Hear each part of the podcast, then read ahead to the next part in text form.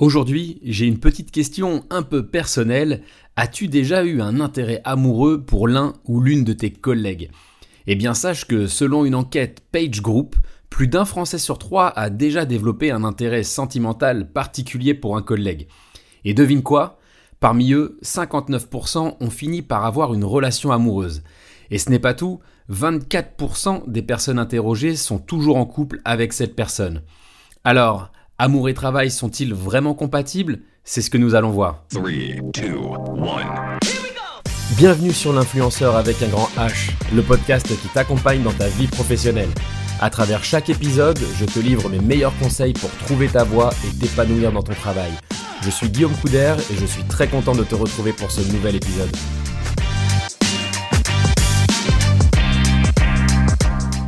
Alors bien sûr, les relations amoureuses au travail peuvent être compliquées et ne pas convenir à tout le monde.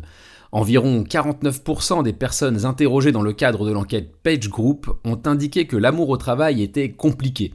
Cependant, pour près des deux tiers, cela n'a pas eu d'impact sur leur carrière. Il semble donc que les relations amoureuses au travail puissent fonctionner, du moins pour certains d'entre nous.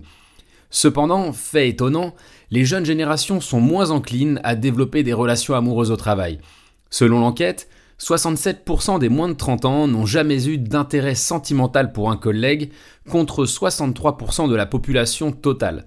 Ce qui est intéressant, c'est que chez les plus de 50 ans, 70% de ceux qui ont eu un intérêt déclarent avoir eu une relation amoureuse, et 45% sont encore en couple. Un constat que je trouve personnellement assez fou. Cela montre en fait que les jeunes générations considèrent le bureau comme un lieu de travail plutôt que comme un lieu de rencontre, et ça peut se comprendre. Mais les collègues ne sont pas seulement des partenaires potentiels. En fait, les Français sont quasi unanimes sur l'idée qu'il est important, voire très important, d'être en bon terme avec leurs collègues. 95% d'entre eux sont d'ailleurs d'accord sur ce point, et de plus, 57% déclarent être amis avec leurs collègues en général, bien que ce chiffre diminue avec l'âge. En fait, pour beaucoup de gens, le travail occupe une grande partie de leur vie. Il est donc important de se sentir à l'aise et de bien s'entendre avec ses collègues.